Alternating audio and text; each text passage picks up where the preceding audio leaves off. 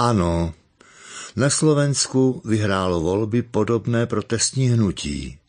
Paralela s hnutím ANO na české politické scéně je zřejmá.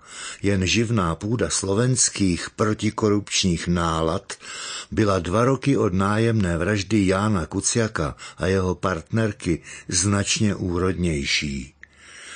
Podle dostupných informací čítali příznivci Igora Matoviče ještě k lednu 2020 nějakých 6% voličské přízně, aby zvítězili bezmála závratně.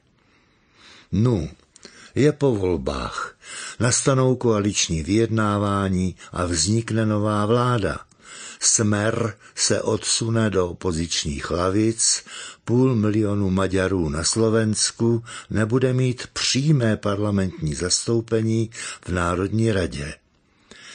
Česká zkušenost praví, že jakmile vykročí protestní hnutí do přímého střetu s tradiční zavedenou politickou praxí, objeví se kromě protestní síly i jiné schopnosti, jakož i nedostatky.